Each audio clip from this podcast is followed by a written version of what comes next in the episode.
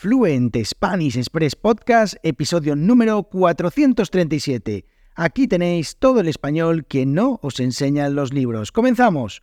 Muy buenos días, bienvenidos, bienvenidas a un nuevo episodio de Fluent Spanish Express Podcast. Hoy es martes 31 de octubre de 2023. Mi nombre es Diego Villanueva y como siempre os traigo todos los días, de lunes a viernes, un nuevo episodio del podcast más desafiante de español avanzado, sin adaptar la velocidad ni el vocabulario, sin guion, sin filtros, el español tal y como lo hablamos los nativos españoles. Y hoy episodio de martes súper cortito porque, bueno, pues ayer lunes estuve respondiendo algunas preguntas como decía en el título, a. Y a los 10 minutos de publicar ese episodio, pues ya tenía un par de preguntas, un par de personas que me habían escrito preguntándome, Diego, ¿qué es eso de a? ¿Puedes explicarlo en el podcast? Y por supuesto, pues aquí estoy hoy, día siguiente, explicando esta expresión coloquial que es a. Voy a explicar el significado, voy a contaros un poquito sobre el origen de esta expresión y bueno, pues algún ejemplo, aunque también hoy en la newsletter en www.fluentspanish.express vais a poder ver pues cómo se utiliza esta expresión pues de manera natural en un texto, así que os invito a que os suscribáis. Bueno, os comento, esta expresión a voleo es una expresión que, como muchas otras, viene del mundo agrícola, viene de pues, la, agricultura. Y es que, bueno, ya sabéis que España hace muchos años era, una, era un país eminentemente agrícola eh, y, bueno, pues entonces hay un montón de expresiones que se utilizaban en el campo que, bueno, pues ya han traspasado, digamos, la barrera de, de este ambiente para, bueno, situarse en cualquier tipo de conversación de, cotidiana. El hecho de, es que esta expresión a voleo significa hacer algo al azar, hacer algo de manera aleatoria, hacer algo eh, pues sin mucha planificación, ¿no? Y bueno, pues un poco era lo que yo ayer estaba haciendo. Ayer, como os comentaba, pues un suscriptor de la newsletter pues me había enviado unas preguntas de temas totalmente aleatorios, al azar, y bueno, pues yo, sin saber qué eh, decían esas preguntas, pues me había puesto a responderlas de manera improvisada, un poco para que vierais también eh, mi reacción, diferentes expresiones naturales que yo utilizaba pues, para responder las preguntas. Bueno, pues al final esto de aboleo significa eso, significa hacer algo de manera improvisada, sin mucha organización. Hombre, a ver, no es que estuviera desorganizado ayer, yo tenía las preguntas ahí, pero eh, que no es una, no está planificado, muy planificado. Cuando hacemos algo a voleo, lo hacemos así. Luego os pongo un ejemplo para que veáis claramente pues, cómo eh, podéis utilizarlo en otros contextos.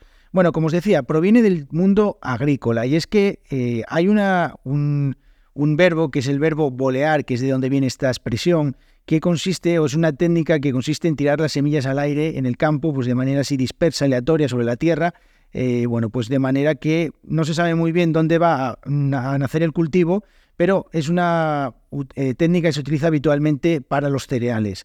Eh, es una técnica que se conoce como siembra a voleo. De ahí, bueno, pues a partir de entonces traspasó, eh, como decía antes, del campo a las conversaciones del día a día nuestras, de los, de los nativos, pues esta expresión de a voleo. La etimología de esta expresión pues viene del latín volare, que bueno, pues significa volar, eh, y dando origen al verbo castellano bolear, que al final pues es como lanzar algo al aire. Entonces este, esta acción de lanzar las semillas hacia el aire durante la siembra, pues es lo que llamamos, lo que os decía antes, aboleo, porque las semillas vuelan por el aire eh, eh, durante este tipo de, siembra.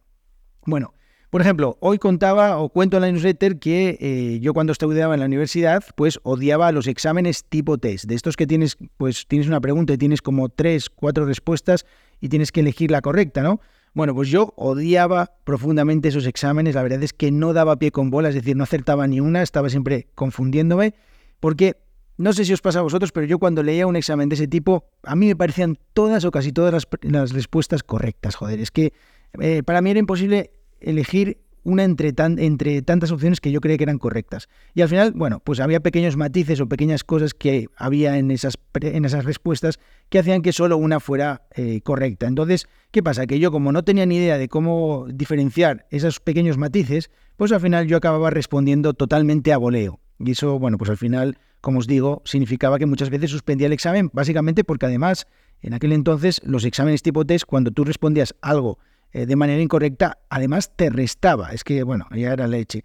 Y luego también recuerdo una asignatura en la que eh, el examen era tipo test multirespuesta. Ahí, bueno, sí que a voleo no, lo siguiente. O sea, ahí ya os digo que fue una, una quiniela total. Una quiniela es una lotería eh, que tenemos aquí en España, pues basada en los resultados de fútbol.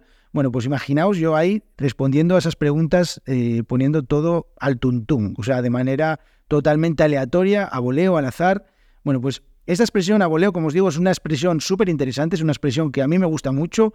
Eh, volear también, por ejemplo, puede ser cuando te viene un balón, eh, por ejemplo, de fútbol y golpeas con el pie, así en, una posición con un pie en el aire. bueno, pues seguramente si os gusta el fútbol lo habréis visto alguna vez, una volea o también en el tenis eh, o en deportes de, raqueta. Bueno, pues la verdad es que esta expresión a voleo a mí me parece súper curiosa, una expresión eh, muy bonita, muy fácil de utilizar y que creo que además si la escucháis ahora, pues estoy seguro de que vais a entender perfectamente su significado y que bueno, espero que os ayude a llevar vuestro español al siguiente nivel. Así que nada, espero que hayáis disfrutado de este episodio cortito, rápido y si queréis más cosas de estas, cosas guays, pues ya sabéis, www.fluentspanish.express, porque además mañana, que es 1 de noviembre, pues abro de nuevo el curso español de Tranquis, o sea que vais a poder comprar de nuevo el curso español de Tranquis. Y es que eso ya os digo que solo lo podéis hacer a través de la newsletter. Y el 24 de noviembre llega la primera actualización del curso con muchos más contenidos y voy a subir el precio. Así que esta es la última oportunidad para conseguir el curso al precio actual. Así que os animo a que os suscribáis en www.fluentspanish.express. Espero que tengáis muy buen martes. Adiós.